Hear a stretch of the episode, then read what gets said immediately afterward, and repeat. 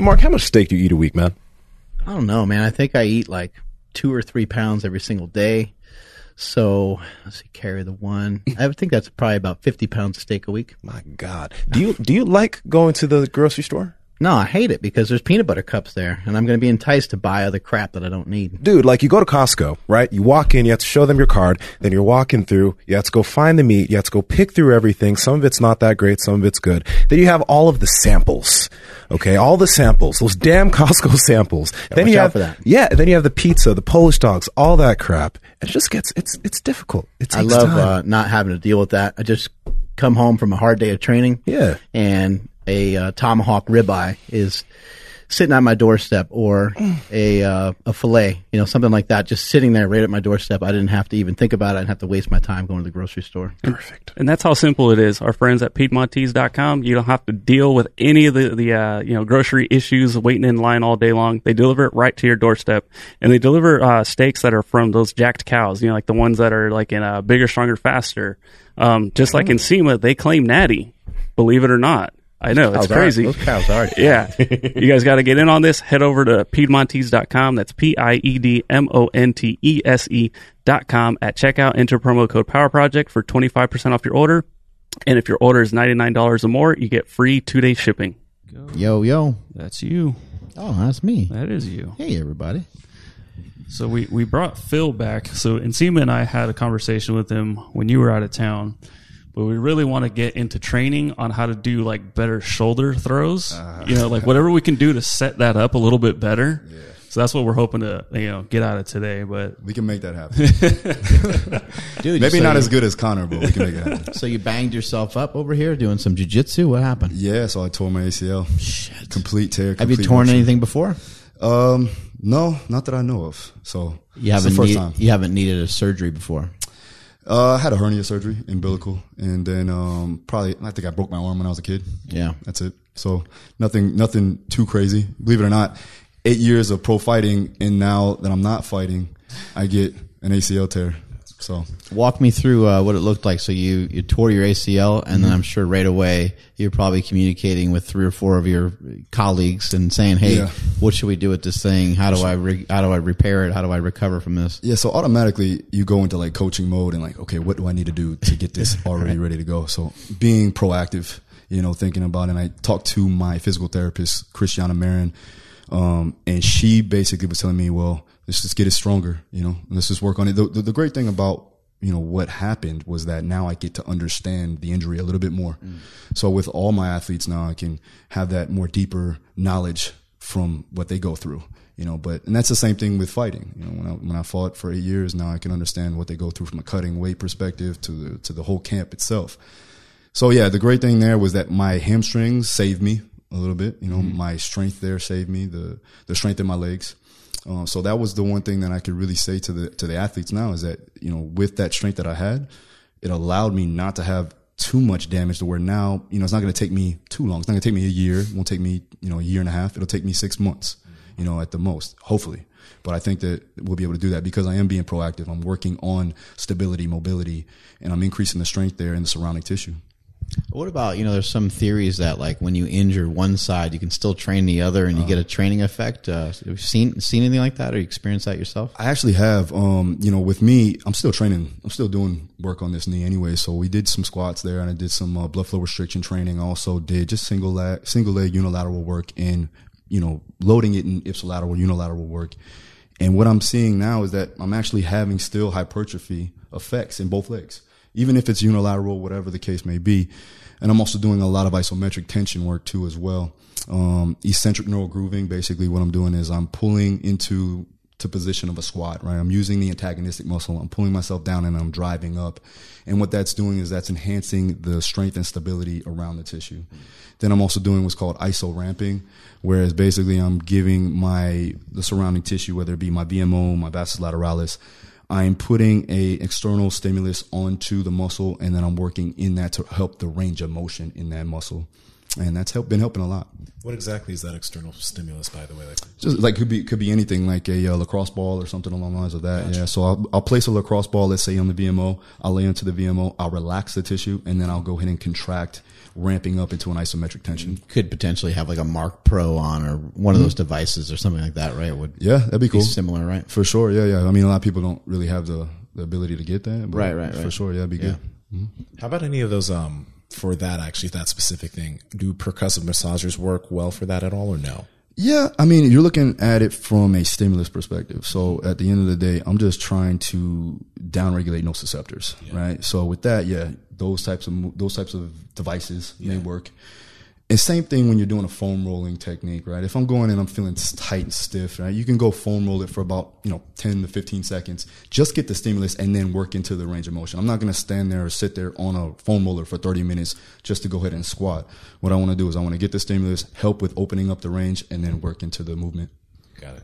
How do you help get people strong? Like from a real general perspective, you, you mainly deal with a lot of fighters. You said 85 fighters. That's, that's a lot of work right there. But, um, and I realize it depends on their level, but like walk us through the process a little bit of like what, what is, what are you trying to stimulate when you're trying to get somebody to be strong? Well, it really depends on the person too, as well. Like what what what are their weaknesses? And with my fighters, a lot of the times, first we have to have the proper prerequisites, the joint prerequisites to do, get underneath load. So for me, I'm looking at it from the assessment standpoint. I want to see movement quality. Yeah. If you can't move well, then it's going to be Yeah. a lot different. It's going to look a lot different than somebody that can move really well right off the bat, right? Yeah, and you can't stimulate the muscle that needs to be done or fired appropriately to get that force adaptation. So for me, like first and foremost, we want to get quality movement, mobility, active range control, and then from there we can load the uh, the particular joint and the particular movement. But what I would do is usually I run a condensed conjugate method where we do eight weeks out is usually when they start camp, and then from there I'll go ahead and I'll run them a, uh, run an assessment or run a test to see you know how well they can uh taking they can take to that stimulus. And whether it be a compound lift, let's say I do a lot of Zercher squats because my guys they can't just can't get into that external rotation. They don't have the joint prerequisites. So we're going to utilize an exercise that has the efficiency, the efficiency there, and it's effective. So there's a lot of things. There's progressive overload to a degree, but I'm also just stimulating that force production throughout each week because again, we don't have a whole lot of time. Yeah. You need a little mix of uh, of things too, right? Because you have, you know, you're trying to you're trying to kind of tune up the central nervous system, but in addition to that, you you want to try to have people pack on a little bit of size in some cases, right? And so you might have to attack things from many different angles. And what I find unique about your job is. A lot of times you have to keep someone in a certain weight class, Yeah. uh, or have someone even drop weight. Yep. You know, so now they're trying to get stronger, which is normally associated with putting on a little bit more mass, at least as far as it pertains to like lifting weights and stuff. And so, uh, you have to chase after many things at one time, which sounds, which sounds very difficult. Yeah, it, it almost sounds counterproductive in a way, right? Um, but so that's why the assessment becomes uh, a true a true hit point for me because at the end of the day, we want to find out are they stronger than they are fast or faster than they are strong. And from there, we can use things like uh, reactive strength index, the dynamic strength index. I've also been using a split test off a sprint, 10 to 20 yard sprint, and that's going to actually show me you know, if they need more force production, if they need more speed, or they need more power. And that's that's what I got off of Cal Dietz um, in triphasic training. So we've been working through that, and actually been doing that with uh, with Joanna Jedrzejczyk right now. Uh, we ran her through a 20 meter or a 20 yard sprint test, and what it showed, you know, surprisingly, that she needed more speed than she actually needed more force production. So with that, we're doing a two week block of just speed work, so hyper speed and a little bit of uh, a little bit of strength speed there too as well. Um, and I'm also running it through a condensed model. So the condensed conjugate that I do already, I'm putting it into place with that speed, you know, category in a way, right? Because that focus point is to get her faster right now. Is there a way for somebody to be able to like kind of test themselves? Like they're listening to this right now and they're kind of like, yeah, they want to know like, yeah, how could I learn whether I need to be more strong or more fast? Yeah, so I would definitely run a dynamic speed index or a reactive strength index. And what that's going to do is that's just going to show you how well they can basically, uh, you know, redirect force, right? So you can do a jump mat test. You can show, okay, do I want to increase my speed through dynamic movements or do I need to increase my force production through isometric tension or something along the lines of that? You can also do a, a mid thigh pull in isometric. Again, it's going to take you a little bit of equipment, right? You're going to need probably something like a, uh, if you wanted to rig it up, you can do a crane scale and rig that up to a plate, put it, connect it to the barbell, and then you would pull into that plate and you would see the exact loading parameters that you can actually pull from an isometric tension standpoint. And then you just plug it into the, uh, to the calculator. And would that be the simplest thing an individual would do, or is there even something that is even more simple that like a listener could do to figure that out? So I like to use velocity based trainers, and I know that's probably not the simplest thing, but Okay. I mean VBT monitors for me are very important, you know, mm-hmm. because I'm actually trying to figure out I'm gauging the stimulus based off of that, right? So you wouldn't be able to necessarily tell just by how fast someone gets up off the ground or something like that.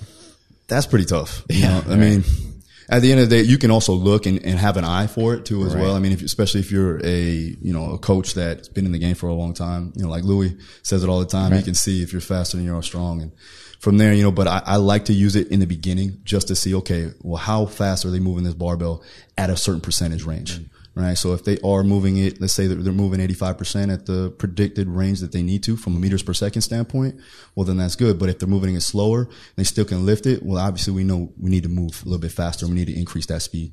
The athletes probably respond really well to like the technology, right? They probably, uh, like they're getting that immediate feedback, you know, like they don't, I mean, they still might say, how am I doing coach? But they almost don't even need to when they see it and they start to learn it and you're starting to, you know, give them positive reinforcement.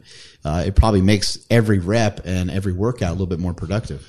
Yeah, I mean, when you have that metrics there, it also helps with the coaches too. You know, with the skills coaches, it kind of helps them buy into the situation. Um, but yeah, so the, the the athletes do like to see the numbers go up. Um, but primarily, what they're really worried about and what they really want is to see them increase their performance inside the cage or you know on the mats. And that's really a good thing when you can see it from a real world perspective in a sport specific realm.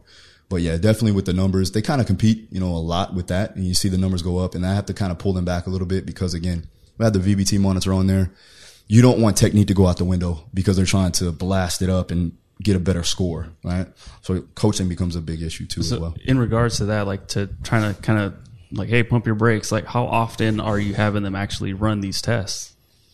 Um, so for instance, like for the speed, uh, the sprint work, we do about every two to three weeks. Right now, as as far as like, let's say for instance, I'm trying to see where their force production lies. We can do that every four weeks, and usually it's going to be something that is an indicator lift, whether it be a Zercher squat, whether it be a sumo deadlift, a trap bar deadlift, something along the lines of that.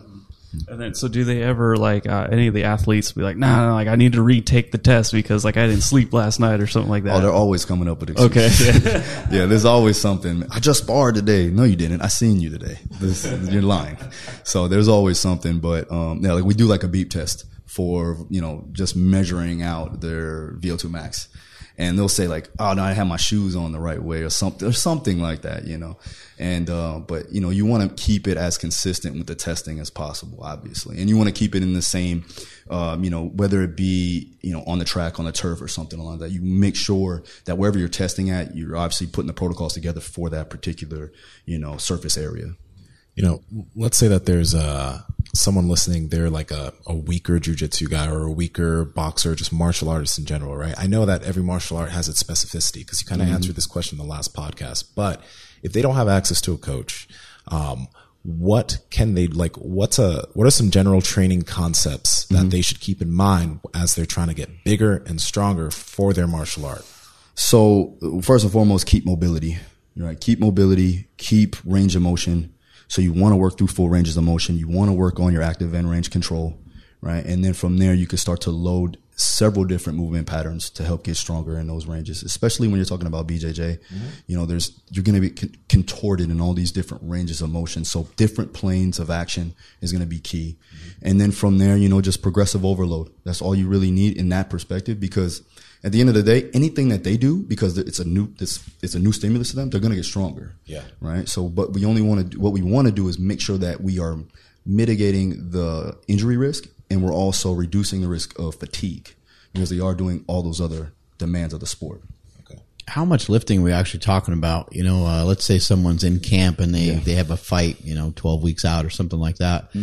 And they're, you know, midway through the camp or so. Like, uh, are these guys training three times a week and doing five exercises every time? Are they training five times a week? What, what, what's the protocol look like in terms Sure. of actual lifting weights? Yeah. So it really depends on the individual too. Um, depends on how much skills training they're actually doing, and it also depends on their experience level. So my higher, I, I, I work with a lot of elite fighters. So at the end of the day, they know how to throw a punch. They know how to get punched.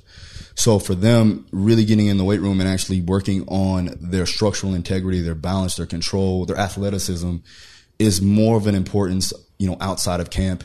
Once they get into camp, now we're working on the specifics of the sport. We're working on those specific ranges of motion and those planes of motion of, of training that are going to correlate over to the fight. Usually we start a camp about eight weeks out. That's when they come, whether they are traveling to American Top Team, you know, some of them don't live there. So they come to us about eight weeks out. Hopefully, they developed a solid base of general physical preparedness. So if we do, if I do have my, if I had my choice, they would do some type of triphasic or some type of off camp work where we're building up that structural integrity. We're building up a little bit of hypertrophy, you know, and uh, just tissue remodeling in general so that we can have efficient movement under load. And then from there, I'll go into the condensed model, which is basically the conjugate style is two days a week. And that's why it's condensed because it is two days a week and you would know this a lot, Mark. So basically, and I asked Louis about this too when I went out to Westside, and he was like, "That's great, it's perfect." So I was like, "All right, good, I'm on the right track."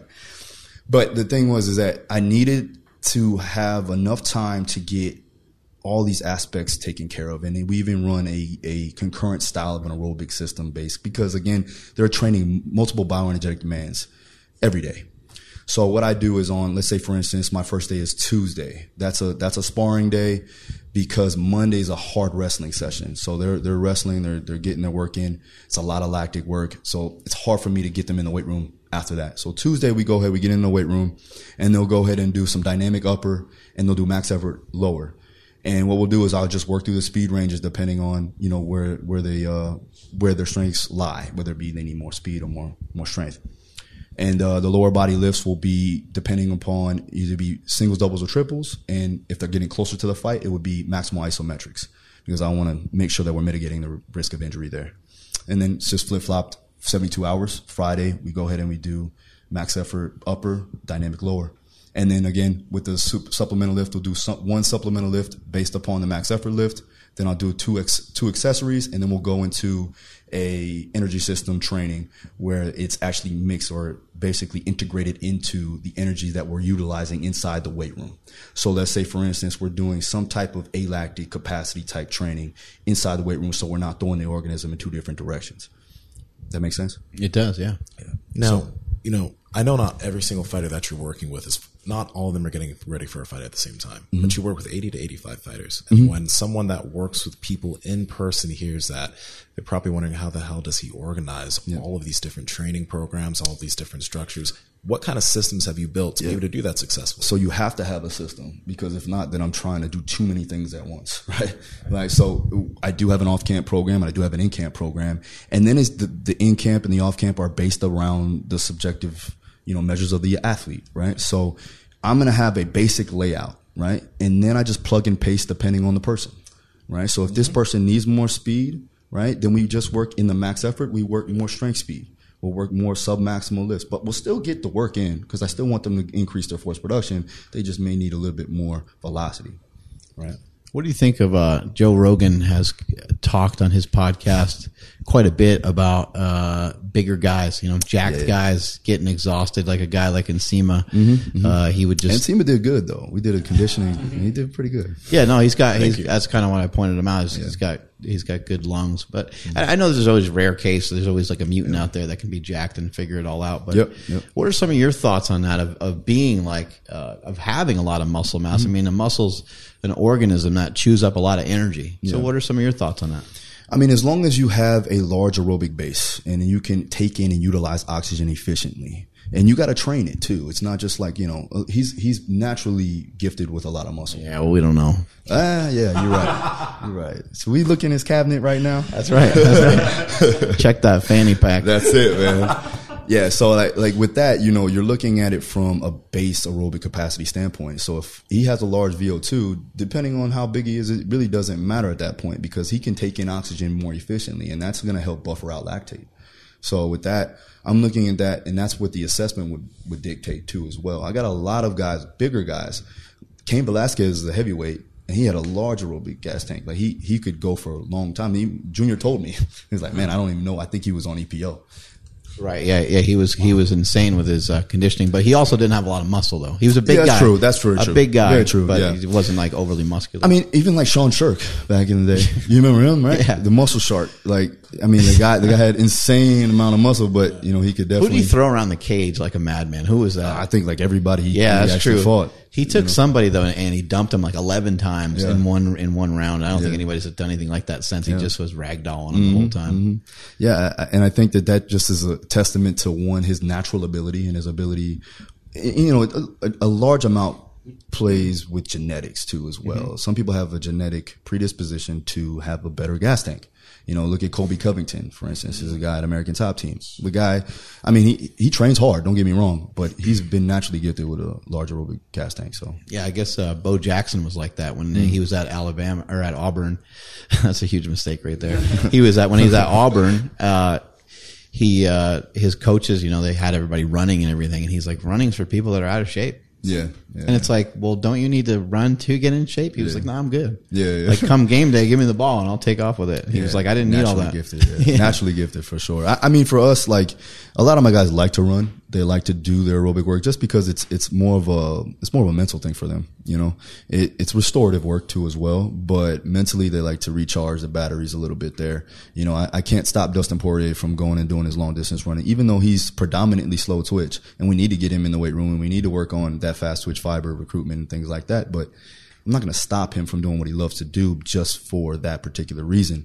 I'll make sure that I, you know, I reduce it a little bit, but obviously I'm not going to totally stop it. I love that side of coaching. You know, you have to kind of weigh in on the things that you value and the things you feel are important. Mm-hmm. But then you also need to be open to like, well, that guy just loves doing that as much as I fucking hate it, as much as it goes against everything I've ever learned. Uh, you know, I got to make, I got to squeeze room in for it because he thinks that's going to help him. And if he thinks it's going to help him, it's going to help him. Yeah, and that that's comes with like the art of coaching in a way. You know what I mean? And communication is key. And the first time I've worked with Dustin, he was telling me, he's like, "Man, I'm not going to stop running, so I don't care what you say." I was like, "All right, so we got to fit this in somehow." you All right, we're going to fight over it. Yeah, basic. Well, shit. I don't want that, man. we do we do play fight, but I ain't doing that. um, but yeah, so he's he's he's one of those guys that you know he has to do a certain thing, and it's that's that's fine. You know, fighters have that. You know, and they're different individuals. They're different than other athletes in a way, and they're they're very like um, routine like. You know, and whatever's going to help them mentally and psychologically get into that cage and do what they need to do, then I'm all for it. You know, it's a give and take in a coaching realm. Yeah, you said that like letting them run it was almost like a mental thing too. Yeah. Is there any other like tricks or any kind of like uh, movements or anything that you will tell a certain person like, hey, you need to go clear your head, go do this?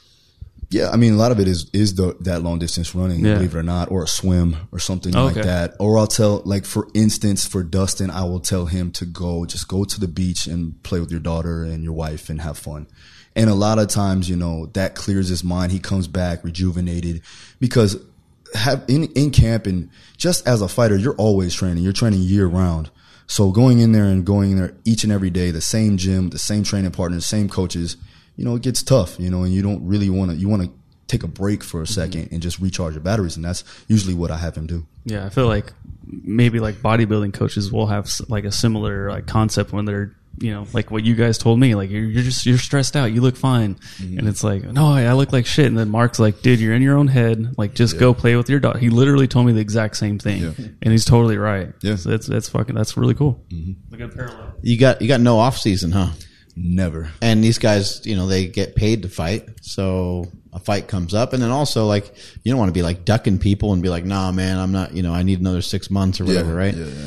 And so that makes it very difficult. But mm-hmm. because even if you're, let's say you're maybe not as strong as you should be for your weight class, mm-hmm. it might be hard to develop uh, some of those attributes while you're always training for a fight, right? Mm-hmm. Yeah. I mean, we get guys that have take fights on short notice, and that's the reason why I developed the condensed conjugate model so they can always be ready.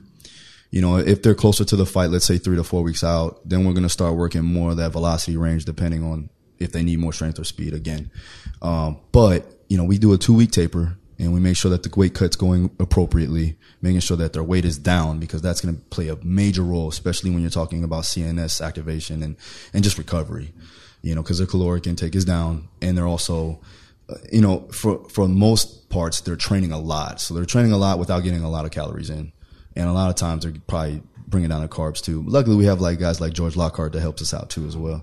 And George has been a tremendous help for me too with everybody. George, George is amazing. He like came to our gym and like wrote this giant formula out on the Yeah, yeah, fucking board. And, So- and he like forgot how he got to all these numbers. He's like, this is 16 divided by this. And I'm like, okay, hold on. How'd you get to that number? He's like, I, Was like, I fucking forget. And he's going on next. he's like, this is just the way it is though. Yeah, so in his in his seminars, I was there in Miami when he held one. He usually holds one in like an Airbnb. And I'm like, and I'm like, he's like, come down, man. Like, I'm here in Miami. I was like, yeah, perfect. I'll come through. And, uh, he don't even have like a fucking whiteboard. He just has like a big sheet of paper and he writes it down and then like, he's like, da da da da da da. And then he's like, Flips you the page. Yeah, flips the page. blah, blah, blah, blah. And I'm like, man, this guy's crazy, but it works, you know, and I've seen it work time and time again. I love that he's got. Uh, I mean, so, you know, sometimes he's got stuff like that, but he also is very simple. When I asked him on the podcast about, you know, uh, like having a certain carbohydrate post workout, like having, say, like uh, orange juice or something, Yeah. which is fructose, and fructose will, uh, you know, put glycogen into your liver rather than like uh, maybe into your muscles. And I was like, well, you know, because he was recommending orange juice post workout, and I was like, well, that sounds a little uh, different from things I've heard. Yeah. He said, "Well, I just believe the human body's going to do whatever it needs to do, and if and, and post workout, it's going to need carbohydrate, so it's going to still put it into the muscles." And it was just like that's that sounds reasonable. Like that Yeah. sounds like it makes a lot of sense. Yeah, they've been doing it, and, and he works a lot with uh with Stan too as well. Yeah, the Rhino. Yeah, so like, and I know they did the uh, the forty milligrams of caffeine too as well for the reabsorption of glycogen into the touch, into the muscle. Right. So I was like, all right, well, cool. So like, and then and then he's telling me, you know, we need this creatine, we need branch chains, we need caffeine, and we need uh, glucose. So we need dextrose or any type of branch cyclic dextrin that's gonna be quick. Right.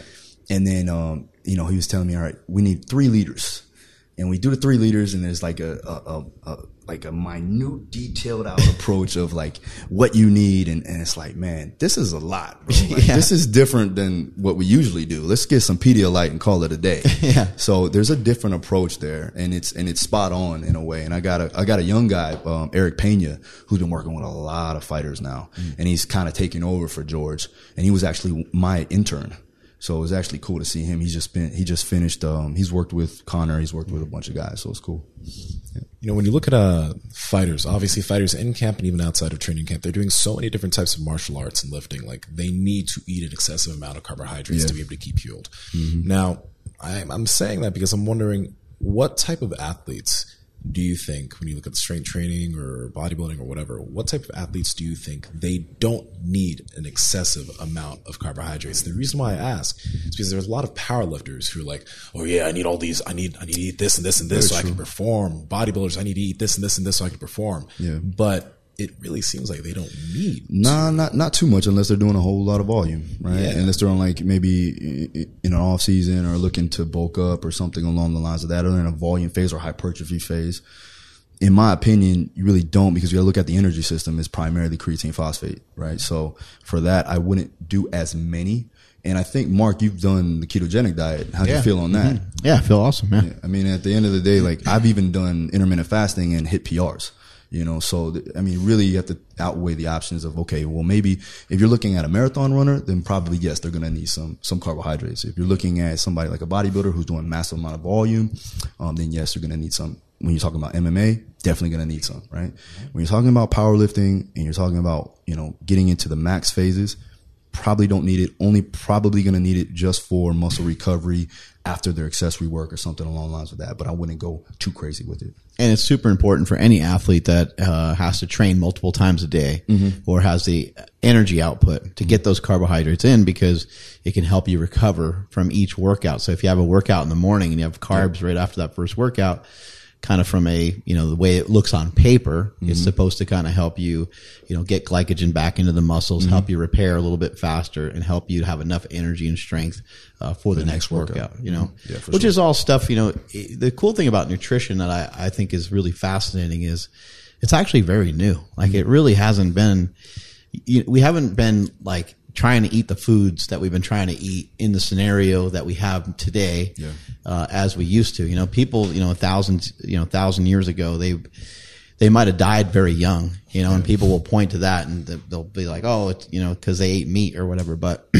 They died for a lot of other different reasons, and we don't have those same reasons anymore because we have some modern medicine around that can help antibiotics and different things like that. And so, I feel like the stage that we're at now, this is the kind of the first time where we get some uh, real time. Like we're going to figure out what happens to the vegans. We'll figure out what happens to the carnivores because back then they would die before they could figure out what happened before the onset of cancer before you know they weren't 85 right so we're gonna we'll find out more you know as we continue to go along here Yeah, it's an interesting time in the fitness industry, give or take. And in, in with nutrition, everything's always evolving. There's always new studies out. You know, um, you know, before there was like fats were bad, now carbs are bad, and this and that, and now you know, full meat diet and vegan diet. There's just so much going on. There's contrast. There's contrast everywhere. Everybody has their views. But only time will tell if something actually is really going to work and what's detrimental and what's what's going to be good for somebody. Speaking of an interesting time in the fitness industry, what was it like at the uh, Fit Expo? Yeah, it's um that's that's different. That's Yeah. different. That's the first time I've been out there, so it's like a madhouse. I'm seeing a lot of like trendy, like uh, you know, crazy stuff that I'm like, what the hell is that? Like I seen somebody walking on springs. Like, yeah, like yeah, they yeah. looked like rollerblades, but they were like springs. It looked like a was- Mar- it looked like they were in the Mario Brothers. It was definitely like an out of shape dude, right? It was actually like some, yeah, it was like an like a 50 year old female. I'm not. Yeah, gonna, no. I was like, okay, this It- is. it's never a dude. It's always a chick in, in Yeah. tights. Yeah, we they they're always just like bouncing around, looking like they're having a bunch of fun. But it's like. It's just like gimmicky Mm-hmm. type deal. And I'm like, this is really real. This is cause I'm not in that world. I really don't do a whole lot of that. like I'm, I'm in an MMA gym or I'm in a powerlifting gym or something along the lines. I'm not in that fitness world. So seeing that actually, this really is real. Like it's mind blowing to me in a little ways. as far as like uh, tools that I, I think I asked you this before too, but are there any outside tools that you use for your athletes in terms of recovery other than the obvious sleep, you know, all of that stuff? Are there any outside tools that you use for them? Yeah, I mean, nothing. I'm going to say it again. Nothing beats sleep and nutrition, Yeah. right? So that's first and foremost. I have to make sure that those guys are getting adequate sleep because they're training so much. And then you got to think of these guys also have families. You know, they got kids. A lot of my fighters just had newborn babies. So, and they're in camp. So there's a lot going on there. And Mark, you probably know about that. Yeah. Right. So do I.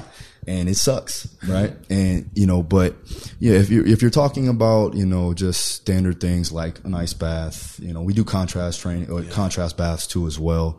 Um, as far as like, you know, we do heat in contrast with that. I don't really do too much other than that. Really, I don't. Myofascial release treatments, stuff like that. Do some massage here and there. It- Once they're in camp, that's definitely going to be more of an importance. When they're out of camp, we kind of limit the uh, the ice baths just for the hypertrophy benefit, right? But other than that, I don't really do too much there. Got it. What's uh, triphasic? You mentioned that earlier, and you mentioned Cal Dietz, and we're going to have Cal on the podcast uh, in a few weeks, I think. Uh, what's triphasic mean? So basically, triphasic is the three parts of a movement, right? You got the isometric, the eccentric, and the concentric. And basically, what you're doing is you're spending two weeks of each phase of that particular lift, whether it be a squat, bench press, whatever the case. But the goal really is is to increase the neural capacity, increase the technical efficiency of the lift, and also increase a little bit of hypertrophy. Basically, it's a baseline approach to getting the athlete ready for an in camp or an in season program. Yeah, I think that's one of the most uh, like least understood thing about training in general is that before you go and do anything, you need to make sure that you're prepared for it. Yeah. and you need to kind of you know go. f- You need to go from one phase to another, and it's a very it's a very gradual thing. Like it might take you. If somebody might see a program and it might be like German volume training or something, 10 sets of 10, and that's not a great thing. It's not really wise to, although it's kind of cool to just try shit out when you're young, but Yeah. it's not a great thing to like jump into. You, you, you better get your volume in order and get everything uh, in order before you get there so that you actually get a real benefit from it Yeah. rather than just getting really sore and beat up from wrecked, and and then they can't train the other aspects of the training. So yeah, and that and that's and that's one thing that like a lot of the guys come in and I have to ease them in, and they're doing things that are you know we're, we're keeping them in the same group. Like I said, the system is there, but the the tempo, the amount of reps, right? The amount of volume or the amount of uh, the intensity is going to change depending on if the individual is ready or not. So yeah, I mean, it is very important to one get the joint prerequisites in, in order, and then two make sure that the muscles are ready to withstand that load under that amount of volume. And with your uh, injury, we have a lot of people that ask about like rehabilitation, and I Mm-hmm. understand it would matter, you know, the person and different things of that nature. But um, have you utilized? You, you mentioned a little bit about isometrics earlier Mm-hmm. to help people uh, rehab and recover from stuff. Um, and then in addition to that, uh, what about like eccentrics and like what would it look like? Somebody has a really jacked up elbow or Mm-hmm. jacked up shoulder. What would the some of the progressions look like? It would have to depend on the in- injury first and foremost. Like for me, I've had tendinopathy in my elbows just from lifting, you know, elbow tendonitis, medial epicondylitis, things like that. And for that, isometrics has been a major part of that. Also heat and, um, compression. So in that example, what what kind of isometrics are we talking about? And, and uh, do you have weight on the bar? Like Yeah. what is it? What- yeah, you can either do yielding or overcoming isometrics. So basically yielding would be stopping at that range of motion, whether it be a 90 degree position, or you can push into an immovable object, right? And I would do a slow ramp up from about 50% to 100%. And then also you want to improve on the range of motion and articulation of the joint capsule. So we're actually gaining that range. I'll be working through controlled articular rotations of the elbow. And, uh, you can also do PAILs and RAILs, progressive and regressive angular isometrics through that too as well. So that's been helping out a lot because it's going to downregulate those nociceptors and help you increase, you know, that mechanical response to, uh, to basically move the weight and, uh, not be feeling like shit. Now, let me ask you this in terms of um because again, for individuals that don't have access to a coach, uh, and there's two kind of athletes I want to ask about here: powerlifters or, or strength athletes. And let's say that they're they're in gym powerlifters. They're not always getting ready for competition because I know if you're getting ready for competition, you're not going to be doing an excessive amount of cardio. But a lot of powerlifters want to increase their gas tank a little bit. They want to feel better. They don't want to feel, you know, tired walking up a flight of stairs, right? So that type of athlete, and then also uh, a jujitsu athlete that you know they train at jujitsu and they also want to increase their gas tank. What are some things that they can implement now? This is for you. This is all you. This is no, for him. No, this That does this- sound his like question. like I mean, That's exactly his question. Like, outside of Selfish training, question. outside of training, what what can they do? You know, whether it's uh, you know biking or whatever. What what can they do to increase I their gas tank? for so their sport? I do like the fact that one with a power lifter you have to maintain your fast twitch fiber. So there is a method that Pavel actually you know made up or I should say incorporated into his training. Pavel Satsui, yeah, and uh, the quick and D method I utilize that a lot with my fighters, believe it or not.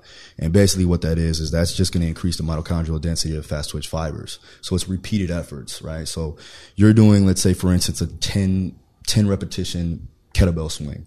You're waiting, you know, every minute on the minute, you'll do 10 reps and then you would do that for around 10 rounds, right? So what you're doing is you're still getting explosive power and you're getting the ability to repeat bouts of energy. Every minute on the minute, you're doing ten reps. 10 reps. Okay. Yeah. Yep. You keep it at 10 reps. We found that like, you know, after 10 reps, it starts to slow down. So you want to still stay explosive. So if it takes you only five reps and you start to slow down, then keep it at five and you do every 30 seconds. And are you going like a maniac or?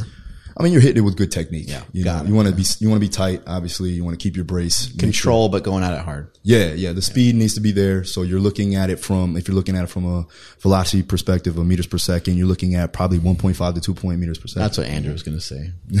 essentially. But I didn't carry. I didn't carry the one, so I, I, I wasn't sure. I didn't. Some of want the numbers were off. I don't want to speak out of Yeah, class. yeah. You know what I mean? Yeah. Or out of turn, I should say. calculus. What's uh What's your diet looking like? Right now, since I'm not doing a whole lot of strength training, I'm just obviously prehabbing and doing a lot of, uh, I'm actually doing a lot of primal movements too as well. Uh, right now I'm just keeping my carbs low. what do you mean by primal movements? Like movements, like as in, um, let's say for instance, like, uh, animal movements, right? Believe it or not, on the floor. A lot of stuff we do in jujitsu, right? A lot of stuff we do to get warmed up, right? So I'm doing that. I'm doing a lot of FRC, doing a lot of mobility work. Um, I'm FRC certified. So I had a conversation with Spina and he told me, you know, basically just keep doing what I'm doing with the articular rotations of the, and like, it's like it's my life, you know, Yeah. uh, especially with my knee because again, we want that rotation. We want to, you know, reduce inflammation going into the surgery. So I'm doing a lot of that. Um, as far as my diet goes, I'm doing like as far as supplements, omega threes. I'm doing a lot, I'm doing some ca- cannabinoids. So CBD is prevalent, believe it or not. And then um, fish, a lot of white fish. Um, as far as meats go, do some steak here and there, you know, a little bit of chicken.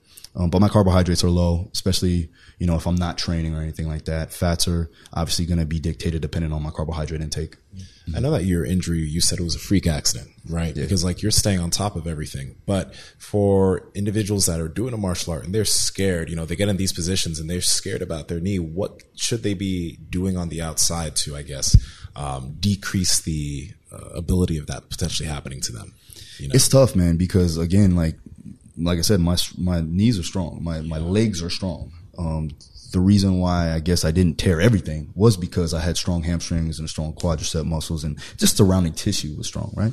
Um, in this sport, it's very hard to re- to just stop an injury from happening, right? We can reduce it, or we can, you know, increase the ability to recover faster. But it's not going to happen like that. Like, yes, you want to stop non-contact injuries from happening. That should never happen. But you're getting kicked. You're getting contorted. Like your joints are getting contorted.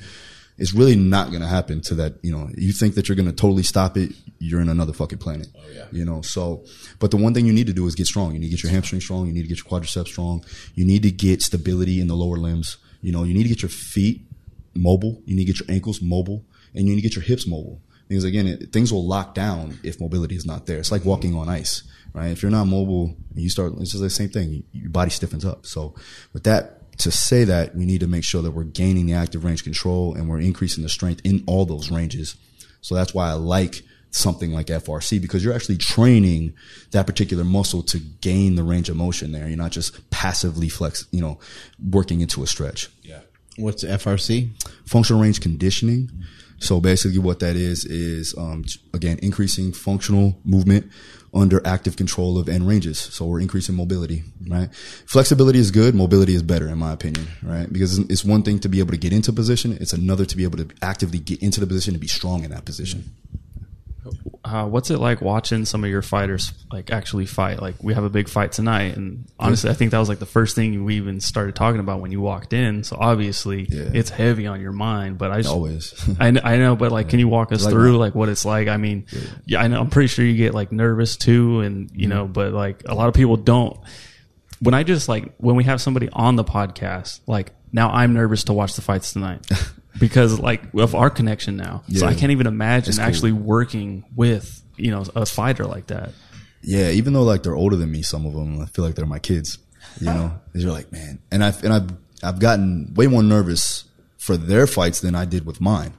You know, sitting there watching, you know, Junior and Edson and, and Dustin and Joanna and Tecia and all those people that are at this highest level, and they're working to basically change their lives and, and just catapult their careers. Yeah, it's crazy, you know, and I get the butterflies just like I used to, and you know, like tonight, Junior's got a big fight, and a couple weeks, Joanna's got a big fight. I'll be right there, you know, cage side watching it. You know, or if I'm cornering, that's even worse because now it's on me to make sure that they get everything in order. Last week, I had a fighter, uh, boxer of mine, Maureen Shea. She was a two-time, um, two-time champion, uh, IBO and WBO, or IBA and WBO, and uh, she just won her her first fight coming back in about two years and uh, she's 39 years old, but you know, did great, phenomenal. I was like, it was like like a like you know, I just had a newborn child. You know, I was like, this is great. You know, so yeah, it's definitely it's nerve wracking, but it's also you know, it's something that um that I live for, man. It's why I do it. You know, Yeah, I was gonna say probably a lot of passion in that too. Yeah. Um. So how's uh, fight camp been for you, Anna? It's actually been really well. I mean, we're only about three weeks in, but she's Okay. in good states, like good spirits. I feel this is the, actually one of the better camps that we've had. We've had, um, I think we've, I've had about five fights with her so far. So, I mean, well, actually six. So this will be our seventh fight camp. And, um, you know, I can actually see a difference in the way she's going about training and going about just her daily life, you know, and she's happy with her life. That's the best thing. You know, she doesn't have to prove anything to anybody. So that's one thing that, you know, that's not weighing on her mind and her just, her overall mentality, you know, coming into the training is good. Just, I'm gonna get his know, ass. sorry about I'm gonna that. get his ass. You know, you do hang out like I don't know, it's a small A gnat. little gnat. It was a gnat from somebody. Uh, not me. You hang out with a lot of you ain't natty. You work with a lot of you work with a lot of top level fighters, right? Top level competitive mindsets. And I know that every fighter is obviously different. Every fighter has a different type of process. But, you know, I think a lot of people would be interested in maybe the through lines or the consistencies that you see from these high level athletes getting ready for competition like what kind of things do they do that you see often you're like this is something that people should be implementing all around athletes should be doing Um, you know, it's just a mindset thing. You know, they, they they're they're totally confident in their approach. They're confident in their abilities. You know, and with like for instance, Joanna, she thinks she knows that she's the best, and she'll say it every day. She comes in prepared, no matter what. She's tunnel vision, focused every time she comes to train, but she enjoys it too, and she and she likes to do it. You know, there's a smile on her face until it's time to get to work, and she's like, "Yes, coach," and goes. So that's one thing that I see a difference in like just your regular regular kids that just want to train. You know, um, but the good thing is that at American Top Team, all those kids are like that. Even the ones that aren't at the elite level, our B squad is like superstars in a regular gym. Mm-hmm. So I don't really see that anymore. I see that on a constant basis. And the great thing is that I get to be around like-minded individuals because I was like that. I'm still like that to this day. I attack my coaching just like I attacked the way I did it in the in the MMA world and how I attacked it in football and all throughout my life. And how I attack business and how I attack my lifestyle of, of being a father. I do the same thing. So it's good to be around those people because it, it obviously lets off on you too as well. What's going on with these tattoos? What we got going on here? Oh, okay. This is the first time somebody's actually asked me this. so yeah, I know sometimes you know sometimes people just like the design and No, just get no, something, and other them- sometimes a people lot have of them a lot are of meaning. meaning. Yeah, I have a lot of meaning. Um, this is my family crest. So I, so my great great grandfather was a general in Napoleon Army. So actually, um, if you go to France, you go to the Arc. Um, actually, my name is on the Arc. So I went to France and got to do that. I did a seminar on France in Paris, and I got to see my name out there. So that was Shit, cool. I don't know. You speak French? No, I definitely don't. so They didn't understand shit you said. They're like, what? yeah, and then like just some family stuff. You know, this is my mother. You know, my mother died. Um, I want to say f- roughly six months ago. And my father died before him, before her, three months prior. So it was pretty tough. It was a pretty tough year last year. It was good things and bad things, you know, and I just took it with stride. So only the strong survive, and that's kind of story of my life. You know what I mean? What I live by. Came from humble beginnings. It didn't come from you know the greatest background. You know, not the best neighborhoods. So had to had to fight for everything that I have now. Were your parents uh, together? They, They actually they actually were. You know, I was blessed with that. They were able to be together. My Mm-hmm. dad worked all the time. Didn't I barely ever seen him. You know, um, just uh, managed restaurants and did what he could do, and you know, God bless him. You know, and then my mother, same thing. She was a firefighter, and then from there, she got hurt. She ended up getting uh, developing lupus, and a lot of stuff started to go downhill from there. You know, because it's an autoimmune disease, started attacking everything in her body. So, I'm actually looking to get involved with a lupus foundation to help with, you know, just awareness. You know, and that'll be launching pretty soon. Oh, that's great. Yeah. What did your uh, dad pass away from? He actually had a uh, he had a um esophageal bleed, and this was sudden, very sudden. He had um, some some issues with his stomach.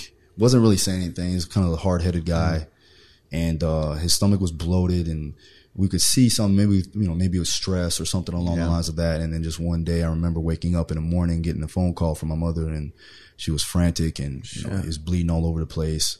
Came in and there was blood everywhere, and I kind of knew from there it was pretty much over. So had to deal with that. You know, um, had to obviously handle all of the arrangements for the funeral. At the same time, I had seminars I had to do two weeks prior, and had you know had to coach some of my athletes and things like that. After the funeral, you know, I had to go right to the gym and start coaching. You know, so, but this is my life. You know, it's what I it's what I live for. Yeah. Uh, do you remember when like you were younger and you recognized that your dad was like extremely hardworking? Yeah, yeah. Well, he'd. Call, I, I used to wait for him every night. Every, every night before he get home, probably got home like one or two in the morning, and he would leave before I would get up. So I mean, there was times where I was like, wow, and that basically showed me how to work hard. You know, from that perspective, there's not a time. I, I guarantee you, and people say this is cliche, but I mean, Mark, you probably can get me on this one, but at the end of the day, I feel like I'm the hardest worker in the room, no matter what. You know what I mean? But that's the mindset I have, and that's that's what brought me to the position where I am now. You know, and I believe things do come into play and get in order if you put yourself in the right position. You know, luck really rarely doesn't happen as long as you're doing the right things. You know, so at the end, I hate when people say, "Oh man, lucky for this. You know, you got all this, you got all these fighters," and I'm like, "Yeah, motherfucker, I'm really lucky, huh? You weren't there when I did this for ten years, and I didn't paid shit. And I used to sneak people into Gold's Gym for twenty dollars. You didn't remember that? Or when I was, you know, fighting full time." And then had to leave to go and do a midnight class and then get back up in the morning at 3 a.m. to go ahead and do uh, another class so I can get more knowledge, you know, and then do this all over again five to six days a week. It's, Yeah, people say I, I'd kill to do that, and it's like you wouldn't even do what I'm doing for one week. You wouldn't even last. You wouldn't be able to do it. no, no. You would all of a sudden, shoes. You'd you all of a sudden have excuses. you Yeah, know? yeah. And that's why I like to bring the interns over to the gym because they, they're like, "Oh, I'd love to be in your shoes and do what you do." I'm like, "Yeah, that, I mean, yes. Don't get me wrong. I love what I'm doing. and they watch you zip around. and They're like, "Whoa, Yeah." And they're like, "Man, I don't know how you do it." And that's the first thing they say. They're like, "I don't know how you do it." And it's because I I do it every day. You know, it's it's it's natural to me at this point. Do any aspects of being a father scare you now? Because I didn't know you had a kid. Last I got time. three.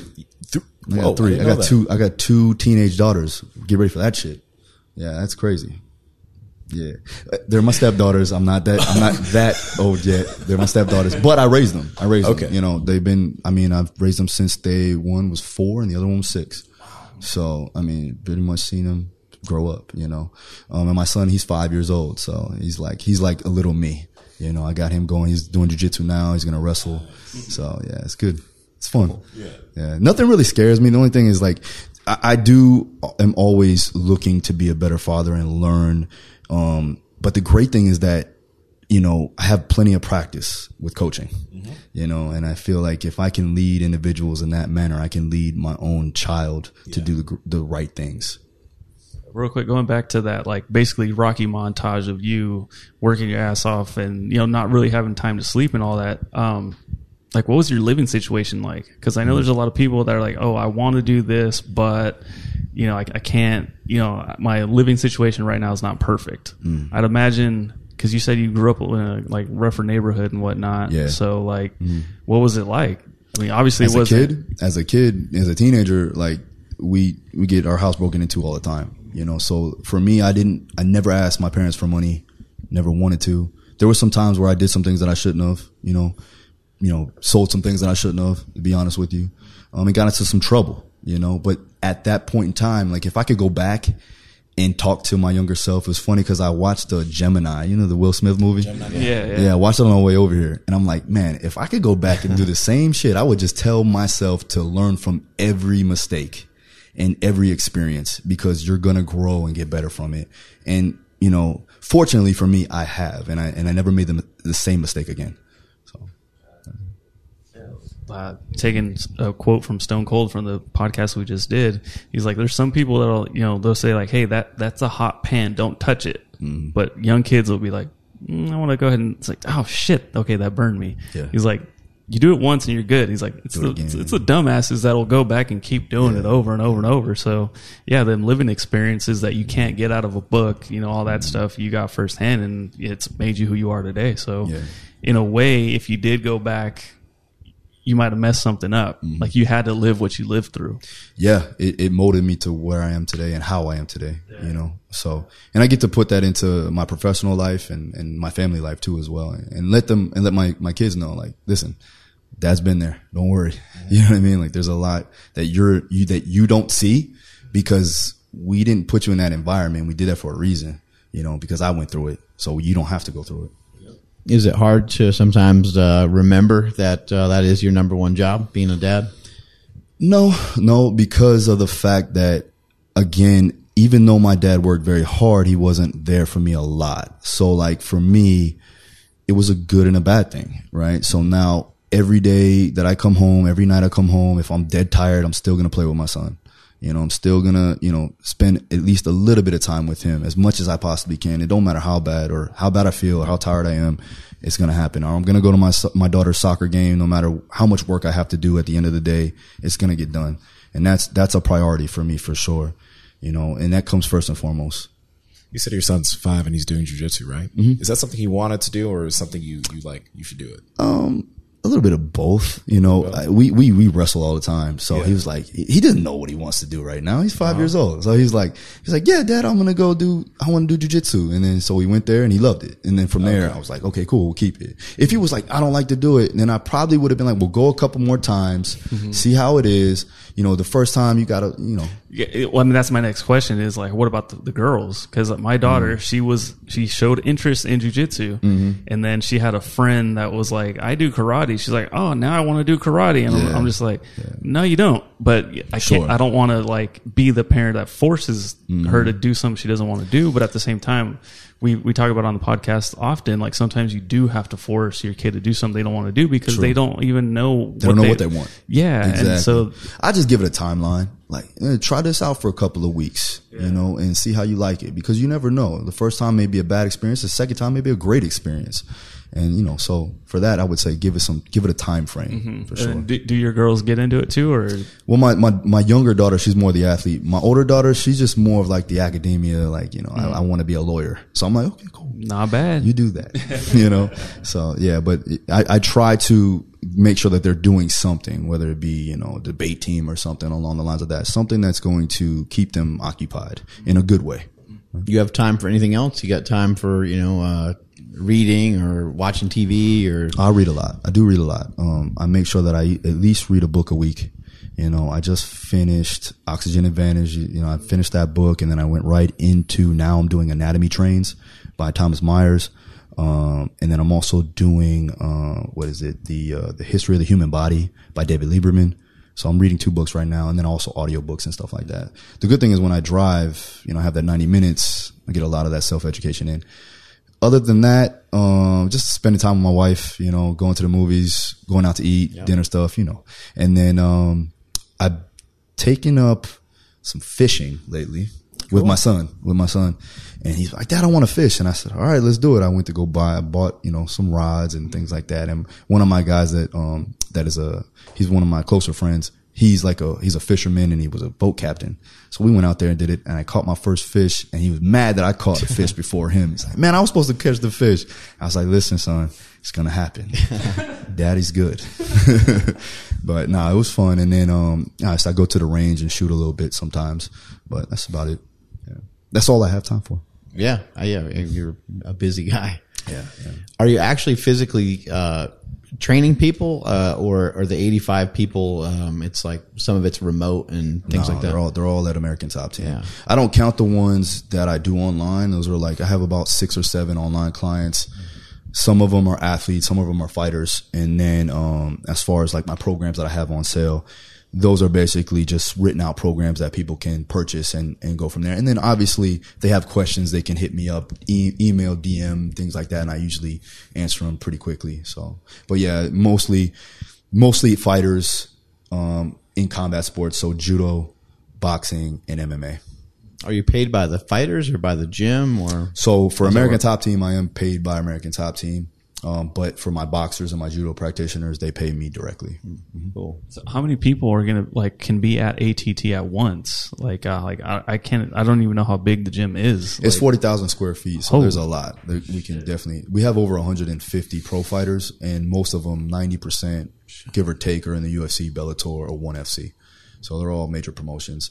We have we have the best fight gym in the world, in my opinion. You know, we we proven it. We have you know plaques. We have belts. Amanda Nunes, best fighter in the world, in my opinion. Right. And so we definitely are there. I think at the the most difficult thing that we do have is that it is also just a general gym for general people to come in and that that becomes an issue too as well when it gets oversaturated with people but you have to pay the bills you know so i get it What are some of like the freakiest performance feats you've seen from any of the fighters that you've worked with? Okay so vo2 max of dustin poirier was at 65 so that's crazy it's like an olympian um as far as let's see edson barbosa i've seen him jump a 44 inch vert believe it or not. Well, you can believe it with the kicks he throws. um, as far as strength feats, I've seen Kyoji Horiguchi, who was a ONE FC champ, right, and also was a Bellator champ. He can he can squat Zercher squat three times body weight, deadlift three times body weight. He can bench press or floor press uh, one and a half times body weight. He's 135 pounds. So that's crazy. And then um, I got one guy by the name of Thiago Moisés, who's a UFC fighter. Um, probably um, from a just from a strength standpoint, you know, I would say he's probably the strongest in the gym. You know, and he's only 175 pounds. So you're looking at it from that perspective, not from you know just just from a strength standpoint, he can outlift from that perspective. If you we would put like a you know what what would we call that um for po- powerlifting? What do you call it? Oh man, come on, damn it! Um, like when they tally up all the weight. Oh, your Oh, total. That's total. Total. No, no, no, no, no, no, no, no. Wilks. Wilks. Oh, you put a Wilks on him, and then Yeah. yeah, he's he's got the best at that percentage. What's the deal the Zercher squat? That's like a, a death sentence. That's a brutal exercise. It is, man, but just get your arms stronger and bigger. You know, shut the fuck up. No, I'm just kidding. No, a lot of times is like the only reason, real reason is because again, it's the most efficient way of loading the squat pattern for me right now. Because again, axial loading with those athletes, they're getting beat up all the time. And, and again, I'm just trying to sit the body in the right position so that they can get into that squat position and, and do the lift and, and get the adaptations we need. Um, a lot of times, you know, it depends on the person again, but for that perspective, I think it's the most efficient and effective lift for what I have to do just to load a squat pattern. Same thing with a sumo deadlift. I like that because it allows for hip dexterity to occur. It allows for lateral force displacement. Um, you're working on mobility there. And for my guys, my guys usually have stronger lower backs than they have hips, believe it or not. So I'm trying to work on the specific muscles that need to be strengthened. And we use those specific exercises to help with that. Yeah. Yeah, it's a tough one. The Zercher squat's brutal. And it always kind of like bruises your arms and you like don't realize it until a couple days later. You're like, shit. Yeah, well, really we'll wrap it up. We'll wrap it up with like a, a towel or something along Right. the lines of that. You know, with the good thing is that you're not going to be able to squat a Zercher squat as much as you back squat, right? So you're still getting that load, right, that you need to increase force production. You're just not loading it to the degree of a back squat. So You ever use the harness that Louis has? I don't know. I don't even I want to get it. I don't know if he still it. makes it. I seen it at, at Westside when I was there. I was like, let me just get that real quick. but no, no, I haven't. I haven't used it. Um, It was pretty cool because like your arms, you know, your your arms are like a limiting factor As, as you start to get stronger. Mm-hmm, But the with it. problem there is that I do like the upper body muscle activation Yeah, that you absolutely. get there. So when I do that too, and a lot of guys they'll do the Zercher, well they'll have their they'll basically have you know um, their hands clasped together, Mm-hmm. and what that does is that kind of eliminates that upper body activation. So we like to pull the hands apart and get into that supination Mm. and drive the elbows up. So they're actually working the mid back a lot more that way. yeah, it's a brutal exercise. Yeah, it's tough. It's tough. But I mean, the guys, the guys take to it. I haven't seen, there's no, I mean, Cal says it a lot. Like he's like, you know, you have to crack a few eggs to make an omelet, but haven't had to like crack a few eggs though. That actually has been doing really well. You know, Sumo deadlifts, Zercher squats. What else are you a fan Mm-hmm. of? so any type of Zercher variation, I'll do Zercher split squat. Good mornings. Um, I do a lot of, um, I do a lot of box squats. I do a lot of Zercher box squats. I'll do trap bar deadlifts. I'll do single leg joint. I'll do single leg work, unilateral work, whether it be rear foot elevated, front foot elevated. Um, RDLs are a big, you know, part of our, our, you know, our exercise list and pool. Um, as far as upper body, I do a lot of floor pressing, incline pressing, single, single arm work. We do a glute bridge floor press too as well for a special exercise to help with the glute activation, help with force production. And also it's specific to what they're going to be doing when they're a bridge and roll perspective. Um, and then, um, you know, a lot of rows, rows and horizontal, do some pull ups depending on if they have the ability to rotate the elbow directly. Um, and again, it just depends on the joint prerequisites. So those are my, my main lifts. And then rotational exercises, anti-rotational exercises, especially you do a lot with the landmine. So we'll do like, um, we'll do all of our Oly style lifts, whether it be speed strength orientated. We'll do a lot of snatches, a lot of push presses because in that range, in that 45 degree range, we could still get the adaptations we need. We're just not getting them into that overhead position because a lot of them don't have that, that shoulder flexion. Mm-hmm. for all the strength coaches listening, along obviously with yourself and all the information you put out on YouTube, Instagram, your website, who are some other strength coaches you think that people should be paying a lot of attention to because it's a loud space? Yeah. Okay. So here's my guys. Loren Landow, hands down, one of my guys that everybody should take note of. He's the um, head strength and conditioning coach of the Denver Broncos, but he also works with a lot of UFC fighters. He has Lau- uh, Landow's uh, sports performance in Denver. Cal Dietz, obviously, he you know he puts out a lot of good information, a lot of free information, which is crazy to me. Um, Joel Jamieson still has by far the best conditioning book out there. Um, let me think. Let me think. You know, one of my guys that's close to me uh, that um, not putting too much information out there, but he should, and I'm going to get on his ass about it. Is Corey Peacock? He works with a lot of the old Blackzilians. He works with like Michael Chandler and and um, uh, um, the what's weight champ UFC. Uh, Kamara? Kamaru Usman. Yeah. I don't want to say his name. Why don't you want to say his Oh, shit. Can't say his name, man. I'll let you say his name.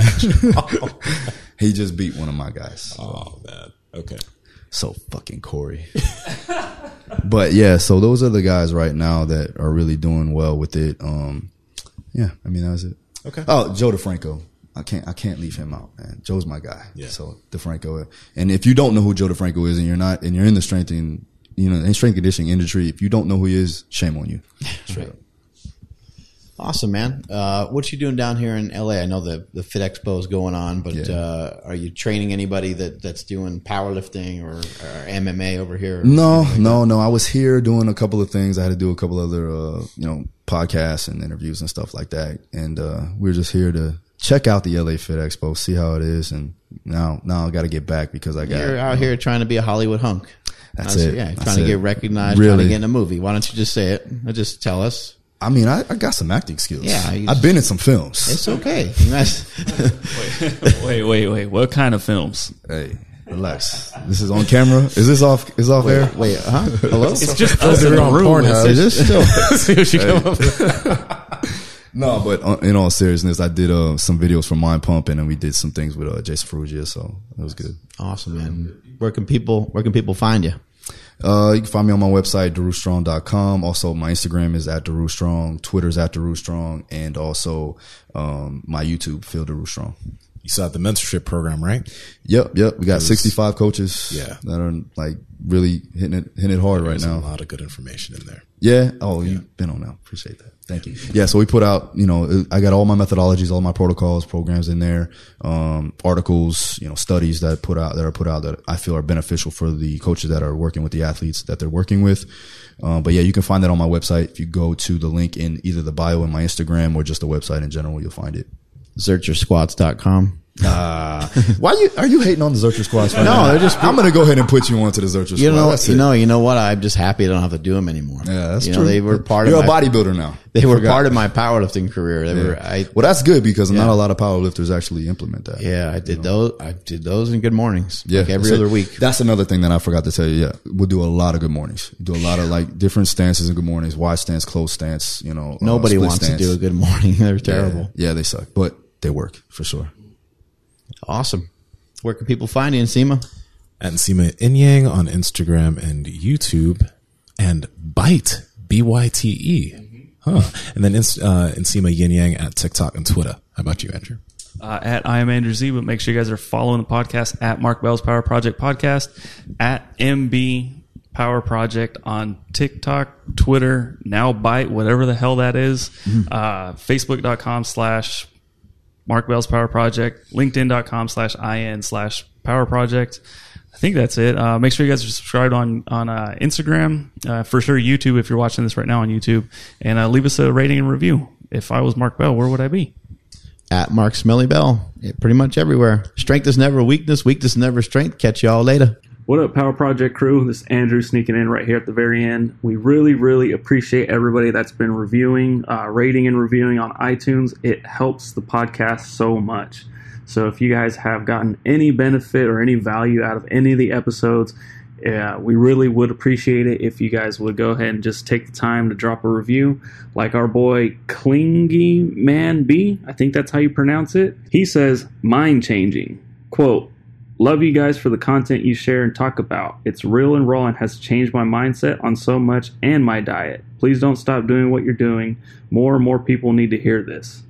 That means a lot uh, on so many levels. Um, obviously, it does help the, the podcast with like getting uh, the reviews and the ratings up because that will put it in front of more people. But that heartfelt review right there, that's freaking awesome. Thank you so much, man. We, we really appreciate that. If you guys want to leave a review, if you guys want to hear your name at the end of a podcast, just drop a review, and you could hear your name uh, after one of these podcasts. So we'll catch you guys soon. Thank you.